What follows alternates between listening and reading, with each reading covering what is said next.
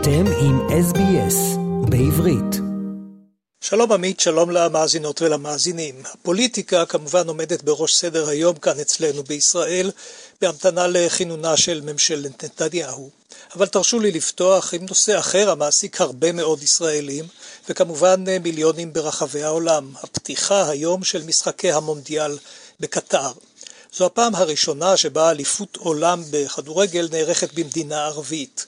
מאז התקבלה ההחלטה על עריכת המשחקים שם בקטר, מלווה הסיקור התקשורתי בהרבה דיווחים שליליים.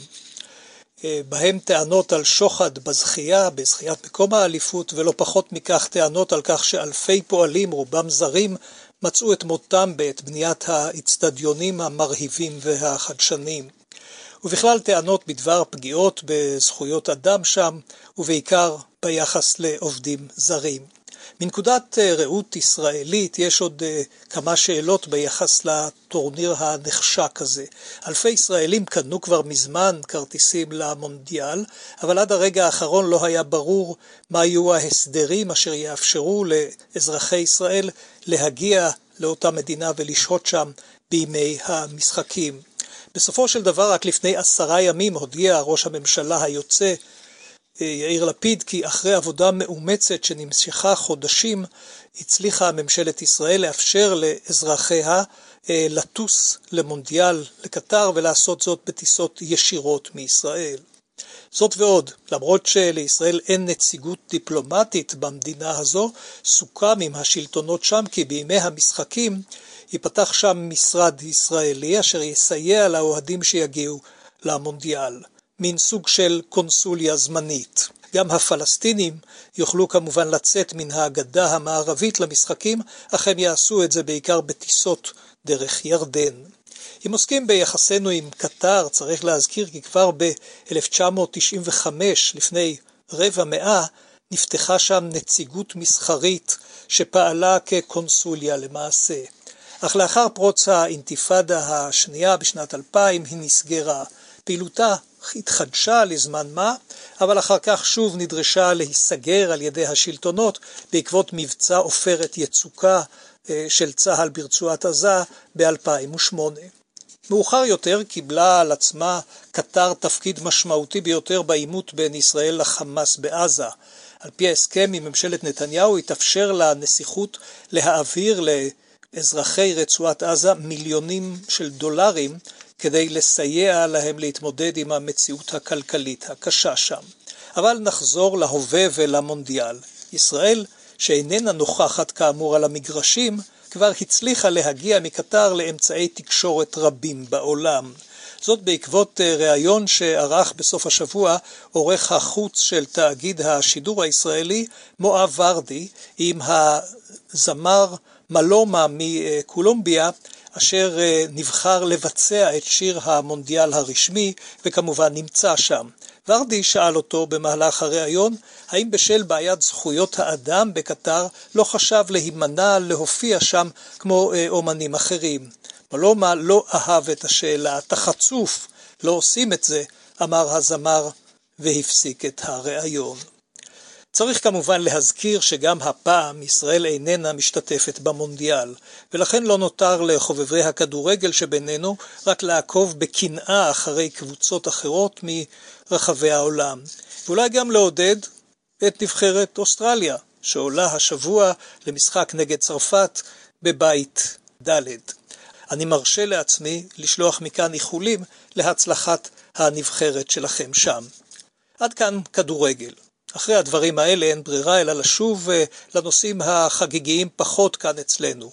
היו מי שחשבו שבעקבות הרוב הגדול שבו זכו אה, אנשי מחנה נתניהו ותומכיו, יצליח ראש הממשלה המיועד להרכיב ממשלה במהירות. אבל בנימין נתניהו עצמו כבר הזהיר שזה ייקח זמן, גם אחרי שהנשיא הרצוג כבר מסר לידיו את אה, הרכבת הממשלה. תקצר העירייה להציג כאן את כל מה שקורה עכשיו בחדרי המשא ומתן, ויש ודאי גם דברים שעדיין נשמרים בסתר בחדרי חדרים. אבל כמו תמיד יש אותו מעשה מרכבה, כפי שכינו אותו פעם, והוא תמיד ארוך ומסובך. נתניהו מבקש לרצות את אה, שותפיו, אבל במקביל גם לאפשר את תפקודה של הממשלה בצורה טובה. אחד המוקשים הוא הדרישה של בצלאל סמוטריץ', מנהיג אה, הציונות הדתית, לקבל לידיו את תיק הביטחון. נתניהו איננו שש לתת לו את התיק החשוב והרגיש הזה, לא רק בגלל העובדה שלא שירת בצה"ל, אלא בגלל עמדותיו הימניות הקיצוניות שעלולות לגרום מתחים עם ממשלת ארצות הברית וגורמים נוספים. ורמזים כאלה כבר הגיעו משם, וצריך גם לזכור שבכל הקשור ליחסים עם וושינגטון, עם הבית הלבן, עם הפנטגון ועם גורמים נוספים, שר הביטחון שלנו חשוב ומשמעותי הרבה יותר מאשר שר החוץ. נתניהו, שהוא כידוע רב מג בפוליטיקה, הצליח ערב הבחירות לאחד לרשימה אחת את מפלגתו של סמוטריץ' עם מפלגת אה, עוצמה יהודית של איתמר בן גביר. זה היה חשוב אז כדי למנוע בזבוז קולות בימין. אבל עכשיו לא מנע נתניהו את הפיצול בין שתי המפלגות. אה, והוא כבר קיבל את דרישתו של בן גביר אה, לכהן כשר לביטחון פנים.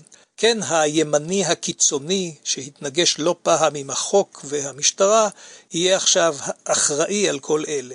בן גביר כבר נפגש עם מפכ"ל המשטרה, ומעניין יהיה לראות כיצד תהיה מערכת היחסים ביניהם, אבל ברור שמדובר בעידן חדש בדמוקרטיה הישראלית, ללא ספק. אך אלה אינן הבעיות היחידות. מנהיג ש"ס, אריה דרעי, מיועד לתפקיד שר האוצר, אבל זה לא פשוט, מפני שדרעי לא רק ישב בכלא לפני שנים, אלא גם לאחרונה הורשע בעבירות של מס הכנסה. האם אדם כזה יכול להיות שר האוצר במדינה מתוקנת? ודאי שלא. אבל לחץ כבד יופעל בימים הקרובים על גורמים משפטיים כדי שאלו יועילו להמציא הסברים כאלה ואחרים אה, שיאפשרו להפוך עבריין לשר בכיר ביותר. נתניהו מצידו רוצה את מינוי דרעי ויעשה הכל כדי שישב באוצר. והרי גם נתניהו עצמו נמצא עדיין בעיצומו של משפט על שוחד, מרמה והפרת אמונים. מה נאמר על שידוך כזה ועל הדמוקרטיה הישראלית המקרטעת. ובלי קשר לסבך הקואליציוני, שוב ניצבה השבוע, בשבוע האחרון, ישראל בפני עוד התקפת טרור קטלנית. הפעם היה זה צעיר פלסטיני מן הגדה המערבית, אשר עבד באזור תעשייה הסמוך לעיר אריאל בשטחים, כמו מאות פלסטינים אחרים. הוא הגיע לשער אזור התעשייה, ניסה לתקוף את המאבטח בכניסה, ואחר כך תקף בסכין מספר אנשים. בתחנת דלק במקום השתלט על מכונית שמנועה היה דולק, מיהר לכביש המרכזי באזור, ירה ודרס ישראלים. רק כאשר הגיעו החיילים למקום, אחד מהם ירה בו והמחבל נהרג. אז התברר כי במשך 16 אה, אה, הדקות נרצחו שלושה ישראלים וכמה מהם נפצעו קשה. סביר להניח שהאחראים על מתקנים ומוסדות ביישובים ישראלים בגדה המערבית וכך גם בשטח ישראל ילמדו עוד את הלקח הזה. אבל ברור שכל התקפה כזו רק מעודדת פלסטינים צעירים לחפש עוד יעדים לתקיפה. קשה להניח שהשר לביטחון פנים המיועד יצליח יותר בהתמודדות עם הטרור הפלסטיני, שהרי מדובר בסכסוך לאומי רב שנים. ואפשר לכל היותר אולי לשפר את טקטיקות ההגנה במקומות מסוימים, אבל כוח, כידוע, איננו הכל. עד כאן אלה דברינו להיום, כאן רפי מן, המשדר מירושלים לרדיו SBS בעברית. רוצים לשמוע עוד סיפורים? האזינו דרך ה Apple Podcast, Google Podcast, Spotify, או בכל מקום אחר בו ניתן להאזין לפודקאסטים.